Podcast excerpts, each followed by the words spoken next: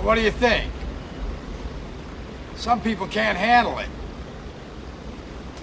It's peaceful. My sentiments, exactly. so fill in the resume for me. Tell me, uh, your family, your father, what does he do? I never got to know my father. He passed away before I was born. My mother raised me. Just the two of us. She never remarried? She wasn't married the first time. Well, that can't be easy in a town like Gainesville, can it? I don't think it's easy anywhere. Holy shit. Little different when you're looking down, isn't it? Yes, it is. Oh my God. Your mother, what's she like? She's a preacher's daughter. She's tough. She's worked at the same poultry plant for as long as I can remember. She's got a church she really likes, so she's usually either there or they go out. They do a lot of volunteer work. Behold, I send you out as sheep amidst the wolves. So they say. It didn't rub off? The book? The church? No, I'm on parole. Early release for time served. A lot of potential clients down there. Are we negotiating? Always. Can I ask you a question then? Why do you need a criminal department? Our clients break the law like anyone else. I'm just tired of sending their business across the street. You offering me a job? I'm thinking about it. I know you got talent. I, I knew that before you got here. It's just the other thing I wonder about. What thing is that? Pressure. Changes everything, pressure. Some people, you squeeze them, they focus. Others fold. Can you summon your talent and will? Can you deliver on a deadline? Can you sleep at night? When do we talk about money? Money. yeah. Well, that's the easy part.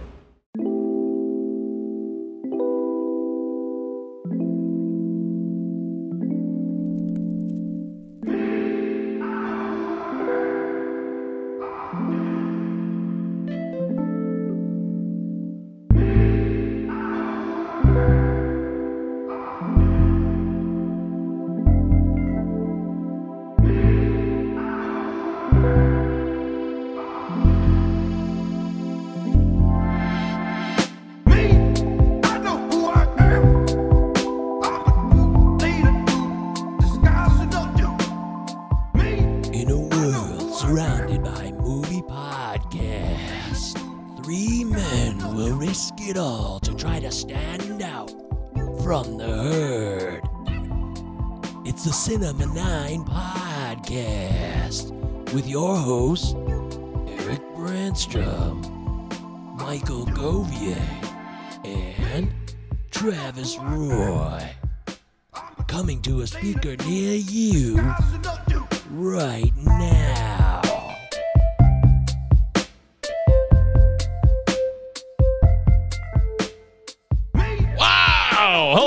Everyone. You have been invited. Did we invite you? I don't know if we invited anybody, but uh, you are witnessing or hearing the Cinema 9 podcast. Welcome in. It's Eric Bratcher, Travis Roy, and Michael Govier coming at you live on YouTube. If you want to jump in the live chat, we'll do your comments when we can. And of course, give us a five star rating if you use one of the podcast platforms that we prefer. Today's movie, The Big Focus, Does It Hold Up, will be called well, it is called for all times The Devil's Advocate, and will always be known by that probably from 1997. And we're going to talk about that about half hour into the show. Does it hold up or not? We can't wait to dive into this one. It'll be some fun moments in this show. I feel very confident in that. Uh, but first, you know, we say hello, we greet, we connect, even though we just talked for like 10 minutes. So now we're pretending like we just got on the air and started talking to each other, Travis. Oh, hey, Mike. Nice to see you. Hey, dude, Natural. how you Very been? natural. Hey, I'm well. How are you, Eric? How's it going? Hey, fellas, been a while. hey, nice to see your faces. Oh my god, this is Glory. this is funny. This is very funny. uh, by the way, um, I feel much better. So it, I'm happy to be doing the show again and feel normal and not have like, even though I still have like a sound like this a little bit, but You sound more like this you. thing was a. Hey, I sound like me. It's Yeah. me, guys. You again. How am I not myself? How am I not am I not myself? I got to tell you, whatever this thing was, uh, man, that thing was brutal. I have not been this sick in decades, like literal decades. So, whoever did that to me, not cool. Never Not forget. Cool. It was somebody at the somebody at the feast. I mean, Yeah. I'm I'm putting Eric in the rearview mirror now from 2002. This is the new like story I'm going to tell for the next 20 years. I'll be like, you son of a bitch. Whoever got me this virus, not cool. But uh, no worse for the wear. Uh, Travis, what's the latest in your world? We got anything exciting to talk about, or is life boring? Um, I mean, I'm very excited about this weather. It's a dreary 55, very gray out. Yes. Uh, you know, trees are like half barren. I'm, I'm like, this is it. This is this is this is my time. Yes, it's, this is wonderful. I'm very happy about this. So uh, I've been in a good mood the last few days. Uh, a little warm. There was a couple warm days. I wasn't into that, but that is me talking about the weather. Um, Yeah. was what was what was. Halloween like in your neighborhood last year? Was did you do Halloween in your neighborhood last year? Oh, sure. I, I gave away so much candy that I eventually had to start giving away random shit around my house. Like, not, like, like- not like possessions, but like other food, you know, that kind of stuff. Uh, so I, I definitely have a stockpile of candy ready to go. I mean, my my hope this year is I've got more than enough so that I don't have to run out again and start giving away stuff. So, which is very soon. It's right around the corner. Monday, Halloween on a Monday. Not my favorite day for Halloween, but it does. Bright, it's it spruces up a Monday, which can be you know dreary for some. This is true. It's kind of fun in a way, True. right? I gave a, uh, a Halloween lecture in my history classes today, like a history of Halloween kind of thing. So that was fun getting kind of. Give us a tidbit. Give us one tidbit. Maybe we don't know. Uh, well, the jack o' lantern originated in Ireland well before the pumpkin made its way over that way. So it was originally in the turnip. So uh, there's like if you, you can find like even preserved old old turnips that were turned into jack o' lanterns, and they're significantly scarier looking than pumpkin jack o' lantern. No shit. Wow, No that's shit. cool. See, I didn't I didn't know that at all. That's Yeah. a that's a brand new tidbit for me. Uh, before I get to Eric here, Travis, favorite Halloween candy. Dude, I love candy corn. I love candy corn. I love candy corn too. I know it's controversial for some ungodly reason. I mean, it's sugar. Who doesn't like sugar? Uh, but It's well, still sugar. Yeah. Mike's sugar mode is off, obviously. But Oh yeah, right. Yeah, of course. Uh, Yeah, if you could see that. But yes, I love candy corn, and I love those pumpkins too. That mix they make, those pumpkins are great as well. They taste just it- like the candy yeah. corn to me. mix that with some peanuts, and you're in business, pal. Peanuts. Oh yeah, yeah, that's the secret trick. Throw in some, throw all that in some peanuts, and you're a happy man, or at least I am. Eric Brancham, Halloween this Monday. Uh, is the yard like totally Halloweened out or what? It looks like Universal Orlando Studios haunted haunted mansion outside. uh, and the damnable misery is it like two people came to my house last year, and like maybe like one before that. Like I live in like it fucking looks like Haddonfield. There's no kids. There's no kids that come to my house, and I'm all fucking ready. I'm on the porch with like my boombox like, blasting like screams of, of pain and mercy, and like with a Oh. mask on, and nobody's there. I'm just sitting on my porch eating my own goddamn candy. Oh man, That's awful. That's actually not what I was expecting at all. Wow. Sorry to hear that. I think that anymore, like kids go to like one specific neighborhood. There are kids in your neighborhood, but they're going to go to like the next house, o- like the next neighborhood over, and like all the, you know what I mean? Like it seems like I, when I talk to people, it seems like they're either their neighborhoods are totally dead, like you just described, or their neighborhoods are just completely slammed and they can't keep up. That's what I hear from Wow. whoever I talk to about Halloween. Make it The that way, Halloween gossip crew. Yeah. The Yeah, Halloween well. gossipers. I talk Halloween with people. It's a thing I do. Hey, talking Halloween, folks. Uh, favorite go to Halloween candy, Eric Brancham. Um, Milky Way Midnight, uh, the fun size is my favorite. Least favorite, Charleston Chew. Remember Charleston Chew? Oh, tooth Trash. pullers. Tooth pullers. gross. That's what those are. Those are like those uh those Chick-O-Sticks or whatever. Remember those Oh. like chickens? What Dude, the fuck those things were? yeah, uh, Yeah. Bit-O-Honey, also horrible. Oh yeah, the Biddle Mary, Honey. Ew! Mary Jane. Throw it away immediately. thing. God. For it's this is why Oh. this is why dentists are in business. Oh, that those awful orange wrapper candies that have like no name on them. The orange, and black, ones. They taste like black shit. ones. Ah, they're just God, like horrible. Yeah, yeah. But also, I feel like where are you going to get those now? Like, are there are there people in our generation in the year 2022 buying Make like the, those? those those mass amounts of just weird wax candy?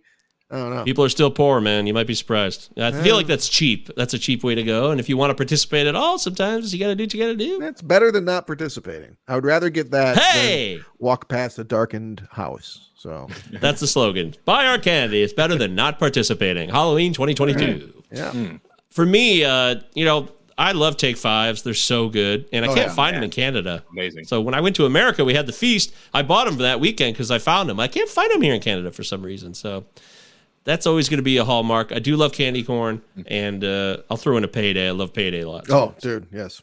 Now you're talking my Very- language. See, we connect through candy. If you want to connect through candy, you can do that with us anytime by emailing the show. Candy chat. Cinema Nine Pod. Candy Chat. Cinema Nine Pod at gmail.com. Uh, we got a couple emails, so I want to get to those real quick. I didn't read this one last week. This is from Steve. It was a bit radical. I didn't know if I'm just gonna read it because you send us you send us an email and I want to make sure it gets read. So I apologize for not reading it last week, Stephen. This is from Steve G, an old friend of all three of us who knows us for a long time. Are we going to do this in Uh, chapters? Chapters. Yes, It's a settle in. manifesto. It's a manifesto. We'll do a we'll do a candy break after every paragraph. Yeah, it's more of a pamphlet than an email. Yeah, it's like uh, common sense. You know, if you ever read common sense, it's very similar to that. Uh, Stephen Guile says, I'm pretty sure a certain host predilection comes from this, and that is got a link to it. But this, which also has a link to it, is how it sounds to me every time I hear it. Just a reductionist placeholding pop science comb over. Love it. And the T diphthong? Diphthong? And all the hair choices are so bizarre. I can't believe Jared Diamond grew up in Boston because he looks and sounds like a Mennonite orphaned in some Boer game preserved during World War II. Holy shit. That that is like that's like some uh Dennis Miller level level shit. right I there. know. That's exactly what I thought of the first time I read this email. That's exactly what I thought of. So I don't know if Steve will take that as a compliment or yeah. I It's wouldn't. very detailed. well, I would. Dennis Miller until 2006. I love Dennis Miller. I did. I really did. I was a fan. Then he kind of lost me over the last 15 years. Back to book Anyways, club. Back to book club. Uh, Govier texted me that y'all reviewed Contact a while back. Here we go. Now we're talking movies. And I finally found the Cinema 9 RSS feed. Uh, my podcatcher is ancient, but it has all my feeds. I need the RSS, which I did send him the direct RSS link in case he didn't have it. And I can send that to anybody if you email the show, cinema9pod at gmail.com. And I listened tonight. You all and the twins, because we had twins on for our contact show, if you recall, which you guys can watch or listen to anytime, delivered pure justice. At the time, I texted Govier that if the subject was contact, he should have had me on. But now I realize that would have been a huge mistake because I'd have rocketed the cork from a bottle of tepid, overcarbonated douche minutia champagne fresh out of the paint mixer, and absolutely soaked an otherwise stellar film discussion. Thank you, Steve. Very kind of you. Uh, he's a huge contact fan. I mean, I think I talked about it on the show. Like, I only saw the movie through him because he always had it on You at his house when we were younger. And by I the way, the, the twins were uh, the uh, Raiders of the Lost podcast for the record. We Yes! give them a shout out. Shout out yes, achieved. they did a great Absolutely. job. Hey guys, hope you guys are out there doing well. Uh, anyway, well done. Love the send up for one of my faves. Blah blah blah. The real issue is the glaring lack of a society drop on the soundboard. And hmm. during this era of extreme inequality, I implore you to distribute means of production to the masses. Like Bantam and Viss should have family feud style buzzers with interrupting circuits and different sound bites, so we know who buzzed in first. And the higher taboo tally wins a bread loaf voucher at the end of the season. And oh my God, I just realized Jared Diamond is the anti Steve Harvey, and I don't know what to do with this epiphany except drink more and see what happens next. End of email. Was I mean, could you tell that he was drinking until he mentioned that last little bit? Uh, We love you, Steve. We love you. Steve, We- we thank you for your email. emailing us. Yeah. That was, I mean, that's Epic. Oscar Wilde esque wordplay. Well done, my friend. Good stuff. Thank you, Stephen, for emailing the show. I think it's the first time he's actually emailed Cinema 9, I believe. It was. It It, is. was. yeah. Much appreciated. Yay! All right, let's get to the next one. This one's from Brian, who's been on, actually, he was on the crossover episode a couple Yeah. weeks ago when we did the trifecta uh, at the feast. Yep. And Devil in a Blue Dress. And Devil in a Blue Dress. That's it. Do we do another one then? Oh, that's Yeah, it. we, need to have him back on. Oh, I thought we had him on for another show, but the audio was shit. Or was that the Devil in a Blue Dress? That's all we've done. Those two with him. Sorry, Brian. My bad. Brian says, it. "Hello, Cinema Nine. Get out, get down, goblins. Hello, Cinema Nine team. The Wailing is a film that sticks with you. When I first saw it years ago, I kept hearing about this Korean horror film, kept seeing five star reviews and publications and sites I trusted, and finally tracked it down. Looking at the epic runtime, I was skeptical that such a long horror film would actually keep my interest for three hours." First 30 minutes, I remember thinking it wasn't for me, that I was probably going to dislike the rest of it, that it was a possession film that could have been done in under two hours and be better for it. Then the shift happens. Who is the old man really? Who is the woman in the woods really? Why is she the enemy? And the cleansing scene at the midpoint gave me a genuine sense of dread.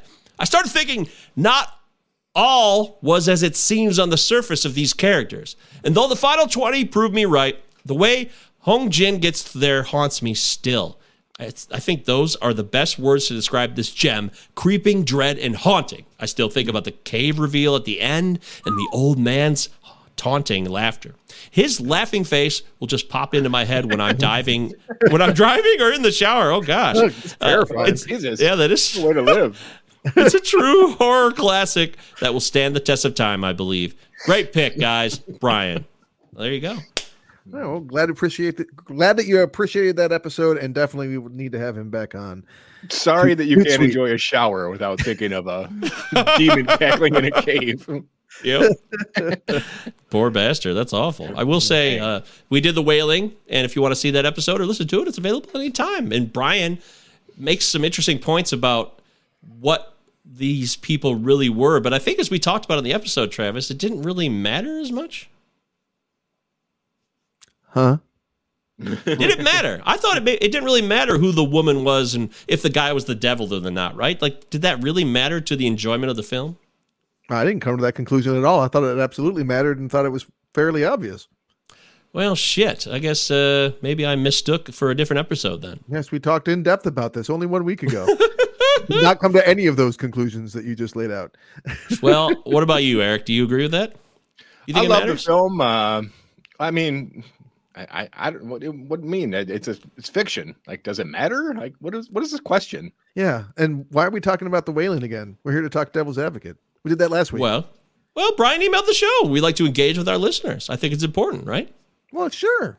I think he's. Do you not want to engage with our listeners who take the time to email the show?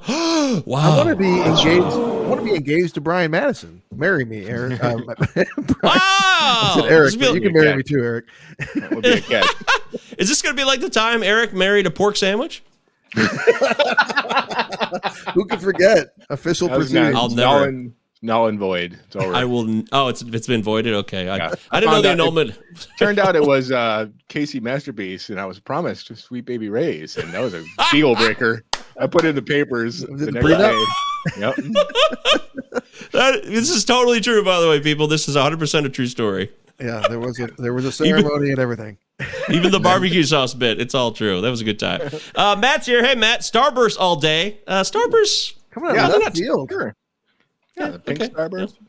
I like And, uh, but it's not a Halloween kind of candy. 'cause It's too bright and happy. It's a, it's a I agree with that. Easter candy. Not That makes sense enough? to me for some reason. Yeah. Canada has fuzzy peaches, so you automatically win. Thank you, uh, Mystery Three Nut. Is that am I saying that right? Mystery Three Nut. MST3K 3K. nut. Let's- Welcome back. Shit! Good to have you again. MS. they're- Yeah. Yeah, they're MST3K fan. You said it better than I did. Uh, Arthur Tornabine Zala says this is an all-time classic in caps. Hi, Art. Good to see you, brother. I miss you. Hope you're doing well. All right. It's now time to get a quarantine viewing pick. So we turn it over to Travis Roy, who's going to tell us what he's watched recently and if it's worth your time. I got to start things off by correcting a statement I made last week. I I watched so many Halloween or horror movies last year that I completely had forgotten that I had seen Black Christmas. I just deleted it from my memory for some reason.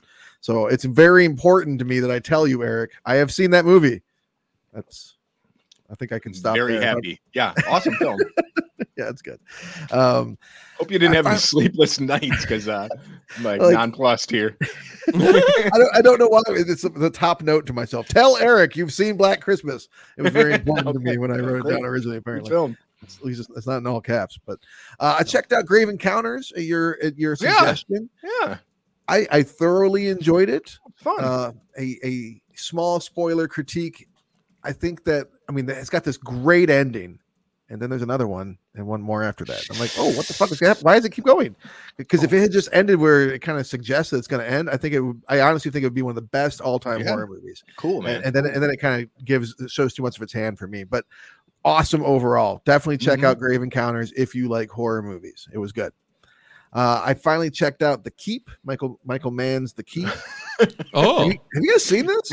no, Ridiculous, bonkers. Bonkers is the word. It's so it's so of 1983 it so feels like oh god like it just so feels like that weird as shit era. Like it was just like for movies like just so much so much weird stuff going on. What was that matthew broderick movie where he like uh people were turning like Rutger Hauer turned into a hawk and all that? It definitely Yeah, yeah, yeah, yeah. yeah, yeah. very much kind of give me no it's, i'm I blanking know, on I it, know but- what you're talking about. I'm blanking. it's sort of it just kind of like gave me like those weird kind of like that vibe and like legend vibe sort of like it just had like this weird this weird vibe to it very 83 Mhm. uh i liked it but ma- okay but man it was bonkers and it went on for a minute Yeah. i i had really Lady enjoyed Hawk. Yeah, Lady, lady Hawk. hawk, sorry. Yeah, lady hawk vibes for some reason my- to me um I had really enjoyed last year when I, when I, was pleasantly surprised to check out Psycho 2. So I thought, why not check out Psycho 3 from 1986? And you know what? Obviously, Psycho 2 is not as good as Psycho 1, and Psycho 3 is not as good as Psycho 2, but all three of these movies are really good. And I think it's got to be one of the most underrated sequels. Uh, I mean, two and three have got to be like one of the most underrated franchises I can think of, especially especially in the horror community. I mean, Anthony Perkins is a good director and a good actor, and I really enjoyed those both those movies. Yeah, Hmm. yeah. Psycho 2. Huge call following for part two, but part three, excellent slasher. Yeah, it was totally good. I mean, it, it, it was a, a natural conclusion to the uh, to the franchise. I thought it was I really love good. natural conclusions. That's important to me. It was good. I checked out season one of Shining Vale. Um, Shining. You know, it's got Greg Kinnear, it's got Mira Sorvino, who I love, and the main main actor is uh oh fuck, what's her name? Monica. I'm blanking on Monica's name. Bellucci. Courteney Cox? Yeah, Courteney Cox. Thank Oh, you. I couldn't Not think of Courteney name. Monica! yeah, yeah, you knew who I meant. uh, so she's the main star, and so I watched it for the three of them, and man, just like such well trodden territory. I'm like, why, why did you do Hmm. this? It's a, it's a, it's a whole season of. I'm like, I, I watched the whole thing, so I guess it couldn't have been terrible. I, I have to say, the best thing I watched this week. I revisited for the third or fourth time now the Batman. Uh, I cannot get Damn. enough of this movie. I, I've not made my top films of 2022, but man, uh, every time I watch it, I love it a little bit more. So, Um, not I feeling watched that? it. I watched it two more times, and I've actually liked it a little bit less. Uh, I'm not not that I I'm not disliking it. I just it hasn't had the intensity effect that increases with certain movies that I watch again and again. Mm-hmm. So we'll see. Um, I, I'm not I'm not against it. I, I I'm just I don't know. There's something about it that uh lost a little bit of its luster on the rewatchability for me, and I don't really have a good answer beyond that. I don't. Okay, well, you know, you're allowed to feel your feelings. Yeah, We'll permit thank that. you, thank you. That's so that's uh, that's my that's my viewing picks right there. That's what I watched. I'm surprised you didn't do the "He's the Batman." That's, you got to do that every time we talk about that. That's your thing. I was really hoping that you would, and then you played right into my hand. So thank you. Uh, you, hey, you got me. I may not love the movie as much as I did the first time I saw it in the theater, but that Well, will always stick with me. I'm not sure I do either, but I feel like every time I watch it, I do get something a little different. Like last time I watched it, I was really focused on um, the Riddler, and this time when I watched it, I was really focused on the relationship between Cat, Catwoman, and Batman. I really think that that is the best on-screen romance between those two characters.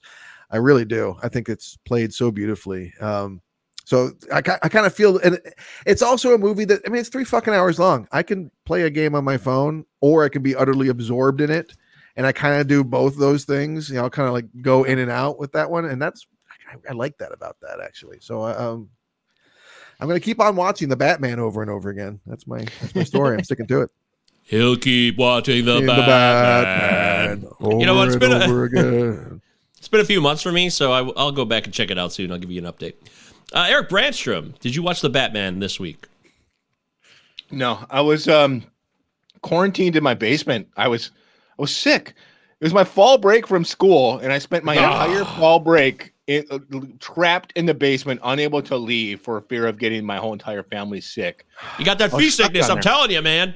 It's been a, it's been weeks since the feast. You can't blame the feast. I know that's what's No. crazy about it. It's been spread all over the place. I'm just saying, and I hope I feel bad for you, and I hope you're feeling better, my friend. Were you just sick? That sucks, man. I'm Yeah. sorry. Yeah, yeah, That's the worst. uh, yeah. And it took out my entire fall break. Uh, it, Ugh. what? But I watched a hell of a lot of goddamn movies. All right. Hey, Yeah, I mean, too many. I won't go through them all, but I'll hit you with a few. Um, Studio 666. I hit play on the Foo Fighters horror comedy. I don't know what comp- came over me, but I saw Dave Grohl's face like looking scared on like the thumbnail. I'm like, fuck it. Like, how bad can it be? I was laughing my ass off. It's funny. All right. Wow. It's funny. Yeah, it's funny. We like a solid first like 40 minutes, and then it's like, all right, guys, all right, all right, guys, all right. Uh, but yeah, I recommend it. I think it's I think it's gonna end up getting a small following because it is it's it's a lot of fun. Like Will Forte pops in there and like uh Whitney Cummings, really funny. Uh, I dug the movie. What can I tell you? Um The Changeling 1980. I had to Love go it. back on Tubi, dude. I saw George C. Scott and I'm like, I'm there, I'm there right now. Clear my schedule. Or, or, or more, you know, more precisely, like let's have this pillow be here instead of over there. Um, amazing. One of the one of the best ghost stories like of the 20th century. Just so atmospheric, so so character driven. Love it. It's so good, man. It's like it's quiet. Yeah. And not much happens, but like it's just it's just so awesome. Love the You- changeling. You'd seen it before, right? Yeah, it's been oh, it's been a hell of a long time. I- Um, I feel like every time I watch it, I get more and more angry with George C. Scott's character. I'm like, figure it out. What are you doing? it's so obvious. Get on this shit. figure George. it out. figure it I out. have less patience Yeah, with every time I it's watch pretty it. obvious. It's pretty obvious. It's great though. Um, I do love the movie. amazing um dude I, I was i was i had enough of horror for a little bit and i needed a break. So i finally saw uh parenthood? I've never seen parenthood from 1989 Finally, i hit That's a big play finally. Yeah. i finally saw it. And man i i have i have kind of a lot of thoughts on this movie. Like on one hand it's like it's boomers the movie like that's all it is is boomers the movie. Like Yeah. boomers like telling lame jokes that like only boomers would laugh at and like all this emotional schmaltz and like poor shit. So i'm sitting there like coughing and like making fun of it being like this is a classic. Fuck this movie. Then it then it starts to get me and then i'm crying.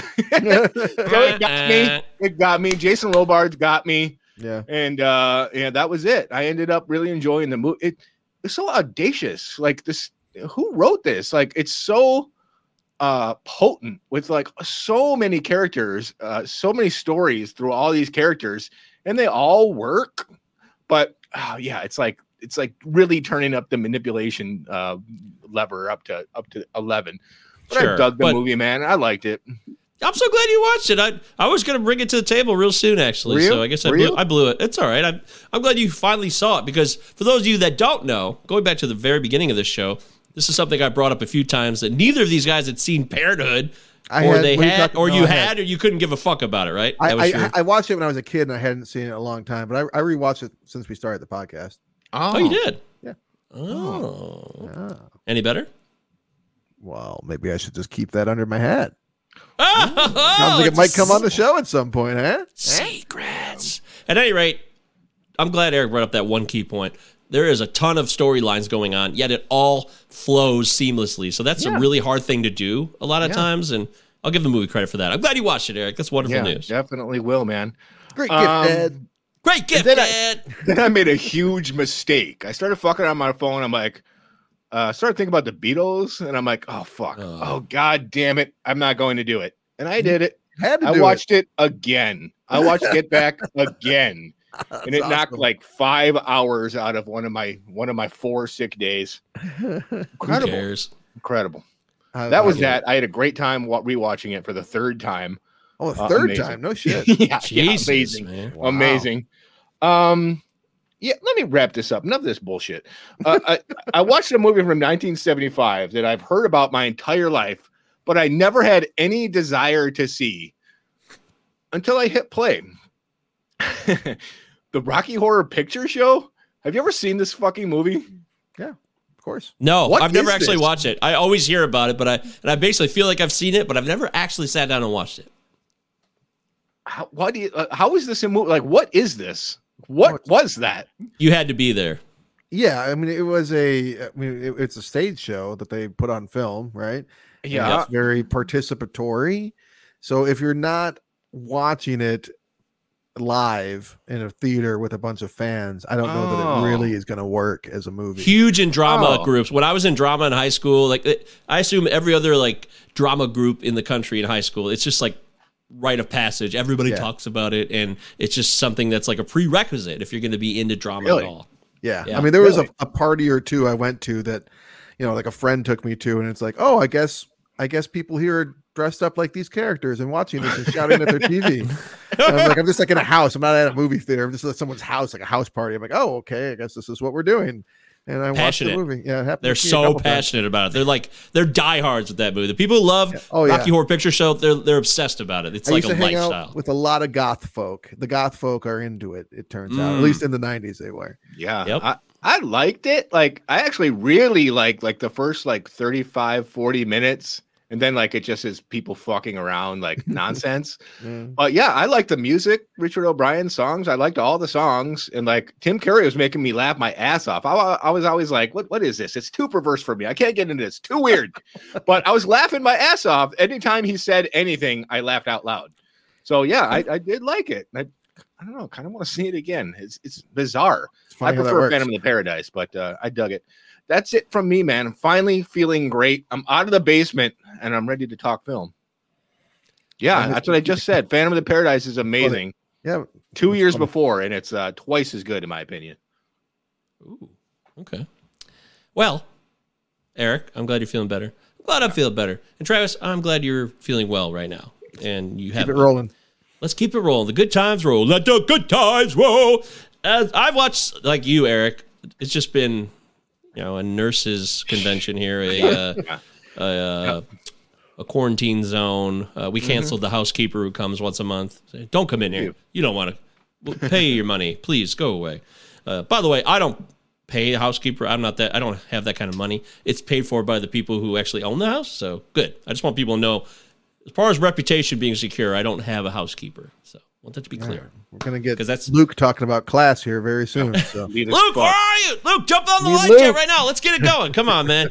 Top five favorite moments in United States history related to class warfare. Go, Luke. the Haymarket Square. Uh, hey, Market Square. All right, so yeah, we've just I've been uh, showing Leanne endless movies. There's no doubt. Me and Leanne have never watched this many movies Wow. together. Like we've Okay. we've blown away any record. Like we rarely ever do. It's something I don't know. We just like she doesn't not like movies. She's not like a movie nerd, and but she's happy to watch them. That's the best part about Leanne is that as a girlfriend, she's just down to watch anything except horror. That's she what I was gonna do say. horror. Even horror. Yeah. that's no, the yeah, best thing about her. yeah, I I had to I pushed her. It's one of the yeah. That's breaker. it. That's the number one thing in the world about my girlfriend or anything else. Forget trust. Forget like uh, security and love and you know understanding and empathy and compassion. Fuck all that shit. But uh, I had a hard time. I didn't think I'd get the Devil's Advocate pastor, you know, but she watched it because it's not a horror movie, but there's some scary parts of it. So, anywho, I showed her a bunch of films, and I'll just mention quickly things like uh, Cedar Rapids from 2011, which is a lot of fun with Ed Helms and good old John C. Reilly, and uh, the dearly departed Anne Heche passed away this year, sadly. She, she's a fun time. Cedar Rapids is a classic, like indie, borderline um, mumblecore movie in a way. It doesn't have the Duplass brothers in it, but it could feels like it, they could have done it. Uh, it's a lot of fun. It's there's nothing sexy about it, but it's just an enjoyable comedy. It's a lot of laughs, especially with John C. Reilly, who's unhinged in this one. He's really funny in it. Um, and then uh, I had to show Leanne Life is a House, Travis. So I got her to do that. Oh. so So you you had a good cry. uh, yeah, yeah, definitely. That was a, that was going to be uh, a no brainer for sure. How or how. I'm like sometimes I mean I've thought about bringing it on the show a few times, but I'm like Me too. I I don't know. It's just I don't want to cry through an entire episode either. Father's Day pick. yeah, right. It'd be a good Father's Day pick. Yeah. Yeah, you know, you know, Hayden Christensen has been shit on. Everybody knows the story with him in Star Wars and playing Darth Vader and who will become Darth Vader as Anakin Skywalker. But uh, he does a real good job in that movie, and I want him to get the credit he deserves. In Life as a House, Hayden Christensen is the most. An- he's more annoying than fucking the kid in Sopranos than AJ. He's actually more annoying than AJ. That's hard to do. So that's good acting, in my opinion. And Kevin Kline is just incredible. Oh, oh. Superb. Yeah, It's probably. I think it's a performance of his career. I, I- know I- he won an Academy I Award for a fish agree. called Wanda. Oh wow. Okay. Well, that, well, I'm he won, glad we were he won a. SAG for that. He won a SAG for. Oh, he uh, did. yeah. Good for him. Yeah. That's. I'm glad to hear that. Yeah. Uh, and then uh, we watched uh, Up in the Air. You know, 2009 film. And uh, man, as time goes by, yeah, it's as time goes on, Eric. That movie is a piece of history. We I've talked about this before. We talk about how films are a window into the moment. And that movie, I'm so glad that movie was made because as we move further away from the economic crisis of 0809, that movie is a time capsule of how hardcore that shit was. It did it doesn't even maybe do it even enough justice, but it does it a fair amount of justice to remind people of how much people lost their jobs and their pensions and all that shit. It's a That's the thing, excellent because film. it, it was made in 09. I almost kind of think if they would have sat on that script and and brought it out maybe a little later, so that we could look back on that time instead of being so close to it while while watching that film, it could have made a bigger dent. It never gets old for me. I could watch it every day, but Ah. Kind of just slump, slumped in and out of those theaters. I I saw it in the theater. I remember that. I, I feel the opposite. I'm glad they did it when they did it. You might be right Really? about that. I mean, the, the Big Short was in 2015, and they had some more time in hindsight, and that was a great movie too. But both of those movies, tackling somewhat of a specific subject, there are done in different ways, and I like both of those. So I think either way, you, it's a win-win. And then uh, I watched. I showed her Downsizing, which is uh, Alexander Payne is one of my favorite directors. Watch that again. Yeah, man. I, You love You watched downsizing. Kidding me? I wanted to show her downsizing. Uh, It's the kind of movie I like to show people because I think its message is fascinating in our current climate, if you will. Are you sure So- it's uh, not too subtle? The message in that movie. No, uh, wow, oh my God. Speaking of not too subtle, there's so many things we're going to talk about momentarily in Devil's Advocate that are Oh, not Jesus. too subtle. That's a great. That's a great teaser, Travis. Well said. Uh, then we uh, let's see. Uh, I showed her. We watched uh, Saving Mr. Banks. I thought she might find that interesting, but I I didn't really pay attention because I fucking hate how that movie split into two. It's so dumb. It's like two movies simultaneously. It bothers me, but I wanted her to see it. So. I love the parts- over saving Mr. Banks. It's not worth I'm it. done. I love the parts with Emma Thompson in it, and you know Tom Hanks is Walt Disney and the Sherman Brothers with uh, you know B.J. Novak and So you just Jason- don't like the childhood stuff. I yeah Colin Farrell is Colin Farrell. I, I hate that whole all the sequences with her past. It just always turns me off with that flick. I'd rather just see what's going on in the uh, opportunity that was created between these people trying to make Mary Poppins the movie for Disney. Anyway, it's not a big deal. Uh, I showed Leanne Ladybird. She never saw that. That was a great revisit. It's a really well done film, and you know, Saoirse Ronan is just so damn good that she was because you know the movie's written and directed by Greta Gerwig of uh, you know Frances Ha and Greenberg and other films related to Noah Baumbach, and it's such great casting. Like I feel like Saoirse is Greta, a younger Greta Gerwig. I really get that vibe based on what I've seen from Greta Gerwig. So I, I just really got that vibe watching it this time around. And Laurie Metcalf is always an underrated actress too. She was she was so good in that movie. Strongly recommend Lady Bird. If you missed it in 2017, I'm giving it two thumbs up. And uh, yeah, that's pretty much it. Uh, I watched Slammin' Salmon just to have a laugh. I know Aaron loves the Slammin' Salmon. I'm always going to be a sucker for broken lizard comedies. I always will. I, I, I felt like there was a part of me It feels like we could have been broken lizard if we really tried, like me and our friends. But I don't know why I feel that way. It's probably just ego and complete bullshit and ridiculous thoughts that flow through my mind. But Well, also for some in, yeah. in our early twenties, you and I talked about starting a sketch comedy group, so it's not like it's completely off the radar. Like we did we did- exactly. We did, talk about doing it. It did not We- happen, but we We talked about moving to Oregon and everything. Yeah, we thought that would be the hot Eugene place to do comedy. I don't know why. Get that would have made sense. That would have made sense, though. I mean, Portland blew up over the last 20 years. It would have made sense in a way. I, I don't know. It's not crazy. Not crazy. So there you go. That's some stuff I watched. Still, still terrible. Oh yeah, I'll, I'll watch Club Dread, but it's st- it still sucks. It's the worst of all of them by far. I completely agree with that. I'm not including that. Puddle Cruiser, by the way. That doesn't count. So No, no, that one doesn't count. It does not count. All right. Well, hey, there you go. There's our quarantine viewing picks. We do it every week. We share what we watch and I'll recommend some things that you should watch or avoid. We do both ways. Now it's time to get into our main event. This bout is scheduled for one fall. It is time to dissect and analyze and find out if it holds up or not.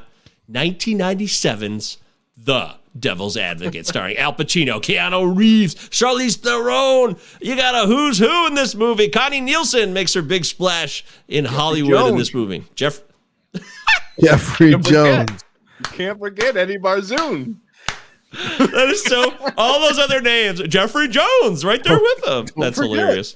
Don't forget him. Yeah, uh, is there anything less realistic than Jeffrey Jones jogging? I'm not buying that at all.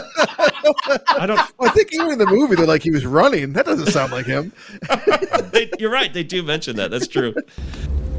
Vanity is definitely my favorite sin. Kevin, it's so basic. Self-love, the all-natural opiate. You know, it's not that you didn't care for Mary Ann, Kevin. It's just that you were a little bit more involved with someone else. Yourself. You're right. I did it all. I let her go. Ah, don't be too hard on yourself, Kevin. You wanted something more, believe me. I left her behind and just kept going. You cannot keep punishing yourself, Kevin. It's awesome how far you've come. I didn't make it easy. Couldn't. Not for you. Or your sister. Well, half sister to be exact. Surprise. Some scene, huh, Kevin?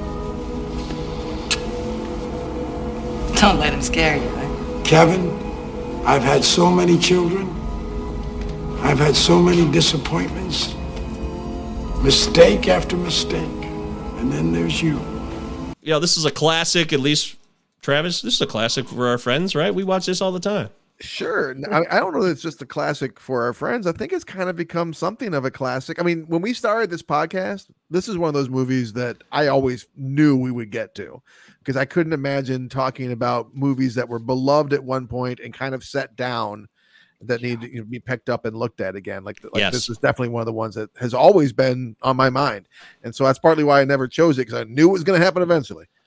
Uh, one thing I want to clarify I feel like it's not as remembered because we watched this movie in so many other f- ways and methods, but I feel like this was in the rotation at the dump with those dump movies we talk about, like Ravenous and Rounders. Like it was a VHS copy of it there. It just wasn't. It, wasn't, in as a uh, rotation, but yeah, but I feel like it was there. I do feel like it was there. Anyways, uh, we had somebody mention earlier that Art said I had The Devil's Advocate on VHS and I watched it over and over after school and high school. Yeah, yeah, Yep. That's probably true of a lot of us. yeah. I mean, Oh, but- when we played selection over at Jimmy's, it was either this or Unforgiven that would win every single time. or Glengarry, that won a lot as well. Yeah, That's yeah. funny. That's really funny. Also, uh, Patty's here. Pat says, Travis, I like the Ted Cloverfield Lane episode. Good stuff. Oh, thanks, Patrick. I don't know why it's man. why Clover got. That's Yeah, weird. that yeah. Did he do that on purpose? I can't imagine is- he did it. It got for those not watching, like uh the word Clover got starred out, which I assume was not Clover Patrick canceled? doing that. But uh hope you're doing good, dude. Yeah. Yeah, I know Patrick, and that uh, he would not be shy to s- Yeah, express didn't- himself. That's. I wonder if it's like a trademark. I don't know. That's weird. Bizarre. Let's move on with our YouTube's lives. watching us. JJ Yeah. Abrams. Anyway, Travis, do you remember the Do you remember the first time that you watched The Devil's Advocate, Travis? Big bad robot. Um, yeah, I actually for once do remember the first time I saw this. I, I really wish I could remember who I saw this in theaters with. I feel like it was friend of the show Steve Laskowski, but this came out before he and I were hanging out regularly, so I don't think it was him. But I remember not so much the movie as much maybe it may have been Guile, Steve Guile, who wrote us that email earlier. But I, I don't remember so much the watching the movie as I remember the car ride home from it, just immediately diving into it. It's like one of those classic things like, what does this mean? What did that mean? Did that really happen? What was this? And just like dissecting the movie on the ride home and, and really being like, this is going to be one of those movies that people talk about forever. And I remember saying that like after I first watched it. And then when it came out, yes, I too bought that same red VHS that mm-hmm. everyone had with the, the images behind Mike right now with a stern looking Pacino standing paternally behind a clean cut Keanu. Uh, and you know, it's uh got regular rotation for a long time and then just suddenly dropped off from my life utterly for like 20 years. That sounds about right. Yep. Yeah. Uh, Eric, what about you? You Remember your first viewing of The Devil's Advocate? vividly, man. Uh, I'll never forget my first Ooh. viewing of this because I, like, it's one of the first times I've ever been scared in a theater. Like, I'm, I was probably like 17, and I leg- legitimately remember being like scared in the theater. And then when we left, I can't for the life of me remember who I saw it with either. But like, there was no talk. I was just creeped out, and there was no mm-hmm. talk. I was like, "Guy- guys, I'm going home. I, like, I feel like I need to like dip into Genesis here. Like, I'm freaking out it had a big impact on me. Saw it countless times after that until about you know 2003 when I put it away and been there ever since. There you go. It's a classic. Doesn't hold up uh selection here. Yeah. Oh man, is this the best movie with the word devil in it? Uh, it's better than the Devil's Own.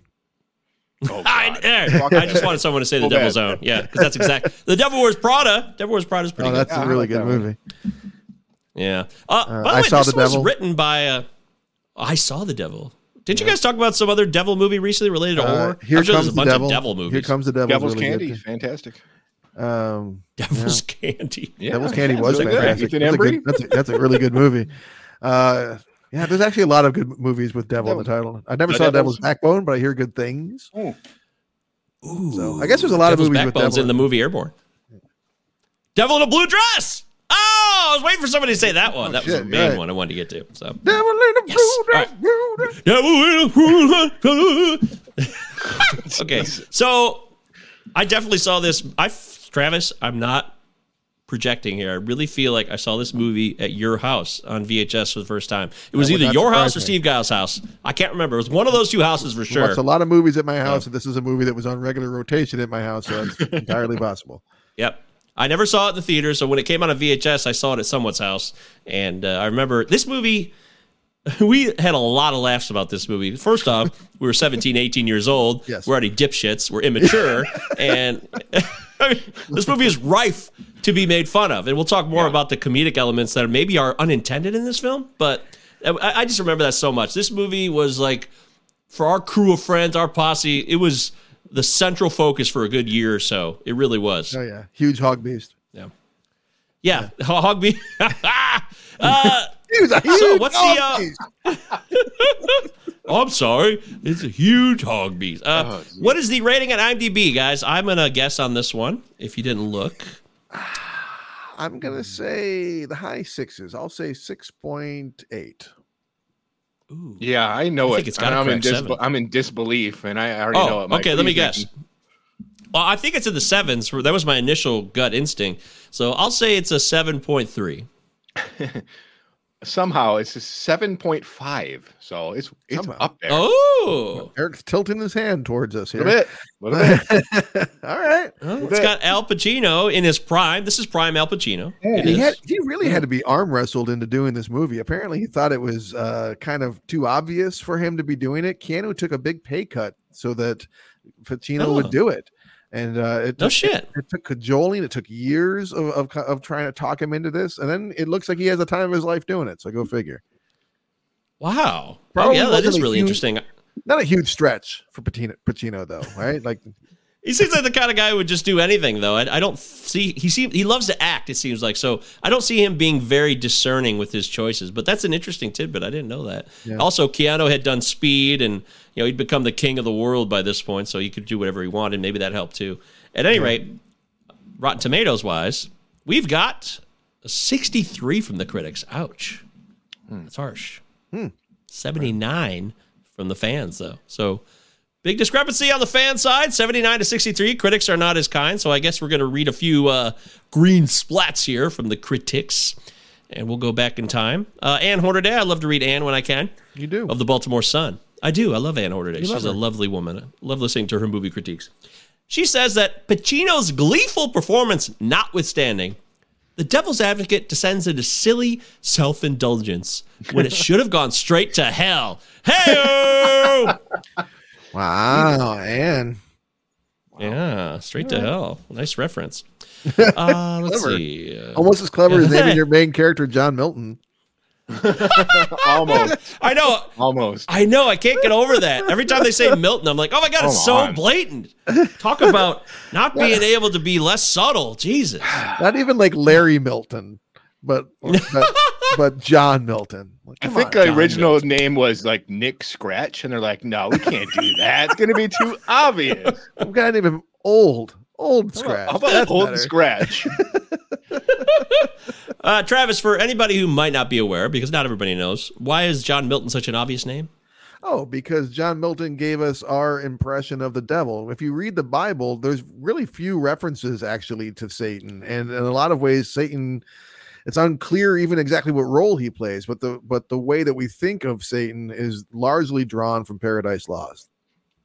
Yep, there it is. I, I just had a flashback to Mrs. Cooley's room right now, 10th grade. yeah. Doing we had to dive into Paradise Lost and Milton, and we had to do a video about it. We did a Johnny Carson uh, reimagining video with me, Jeff Campbell, Wow. Coomer, and Guile, our friend Steve, who had long hair back then.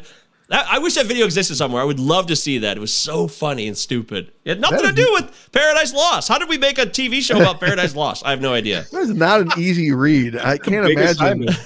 Assignment. I can't imagine trying to make high schoolers read this shit. I, I mean, like it's. I tried reading it in my twenties and went, "Well, this is fucking hard." I'm, I'm, I'm confused. Let me back this up. Maybe I, I daydreamed there for a second. Your 10th grade teacher made you read Paradise Lost and then perform a, a Johnny Carson parody on it?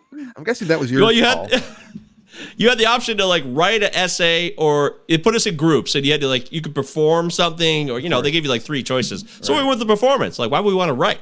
You know, but I'm dying to know what it looked like. What were we saying? Like, you're supposed to talk about the key elements of Paradise Lost. So we're like, well, you know, that Paradise Lost is weird, wild stuff, huh, Ed? and Ed Ed was played by Coomer, and he'd just be like, he'd go cock. He yelled cock on tape. Somehow say, that I'm got sure somebody yelled cock and balls. Yep. Somehow it got through. I don't know how that happened. Yeah. Yes, sir. I will say Coomer, not known for his acting, he did an excellent Ed McMahon. Although some say Ed McMahon's Who an easy uh, guy to did Doc mimic. Severinsen? Was that uh, the guy? Oh, that was Guile. Uh, yeah, that was Oh, okay. Steve. Yeah, he had like a some bright colored shit on with his long hair. God, it was. I would love to get that video. If somebody ever finds that VHS somewhere, please email me. Uh, Roger Ebert, good old Ebes, back in the day, said that the movie never fully engaged me. My mind raced ahead of the plot, and the John Grisham stuff clashed with the Exorcist stuff. Huh. Okay. Yeah, I can kind of. I can see, like getting ahead of the plot. I can definitely agree with that. too much of a procedural law drama for him maybe i don't know uh, this is a combination law drama and uh, religious epic I don't know. Like you do. I don't see yeah i don't see any desson thompson with no goody coons i'll give you one more this is uh, mike clark from the usa today as the movie approaches two and a quarter hours it begins feeling like eternal damnation hey yeah, this is our second lengthy horror film in two episodes. This is two and a half hours. When I started, I was like, "How did I completely forget this part?" I used to watch this all the time as a kid. and It was a two and a half hour movie, and I never noticed until last night. Hmm. Happened. Yeah, I was expecting Mary Ann to die a lot sooner. and She still, by the time she died, we're almost two hours in. I'm like, oh shit, this is a lot longer than I remember it being. yeah, it's a long movie. Uh, although, but I want to mention something. To me, this is the best part of the movie: is the judge says, "For God's sakes, man," and that is the best line ever. We don't say that enough. For God's sakes, man! It's such a classic, stupid line. Like, "Good day," I said, "Good day, sir." Those are funny lines. So, yeah. Uh, so this you said it was. Is this a horror movie to you, Travis? Horror drama. It's not a normal horror movie, but you got Rick Baker special effects here. You have Oh, really? Yeah, you have a, a couple gore moments, not many, but a, a couple. You have supernatural elements. You have the whole. I mean, if Rosemary's Baby is a horror movie, this is a horror movie. Anytime you got a baby holding someone's uh, ovaries that have been uh, eviscerated from their body, uh, horror Yeah, it's a horror movie, horror drama. But yeah, Was the two things I want to know right off the bat? The shot of New York City after Marion dies and he goes outside. There's nothing on the street. Is that Yeah, real? That's real. They shut down, well, I think 57th Street and uh, Wow. at 7 a.m. on a Sunday. I looked into it to, to double check. So everyone was all impressed by Vanilla Sky, and the Times Square uh, moment that Mhm. came just a few years later. But I actually think because you get a really long stretch of road there that leads, you know, that looks pretty fucking cool. Blocks and blocks and blocks. It's Yeah, amazing. It's a hell. forever. I was arguing with Leanne. I'm like, that's not real. Is that we couldn't shut down New York City like that, could they? They did. Wow. Okay. And then uh And Oh, there was a super crucial moment because if the streets weren't shut down in that scene, then, um, then, um, well, you got me. You got me on that. That's good. That's very good, Travis. Uh, the other the other thing I wa- the other thing is the infinity pool. Is that real? You know that you think that was a real building off the edge of a building in New York City? Is, is anyone buying that? So that's also real. Uh, it's not as It is? Uh, it's, yeah. Um, I forgot the tidbit, but that is real. The stage was not like where the actors were. They weren't as close to like that by any stretch of the imagination. But that is a as a real building. Dude, Oh. watching that scene, I'm trying to imagine myself walking out there. I would just throw myself to the ground and like cling to the concrete and scream. "Ah!" like I would be freaking the fuck out. I could hardly watch that scene. No, you wouldn't be wearing the same shoes Milton was wearing. Those uh like high heeled. Oh whatever my the fuck those things were. Oh, Go my Not a good idea. That scene, I'm, I'm like, I- that scene could not end enough, uh, fast enough for me. Like, I, that was the scariest scene in the movie. Are we negotiating? Always. Always. so, so this movie starts out Wow. with the the the law aspect. You know, he's a lawyer and he has to win, and the whole point is he's representing a guy who I think this was way over the top, guys. This really Oh. bothered me in this viewing.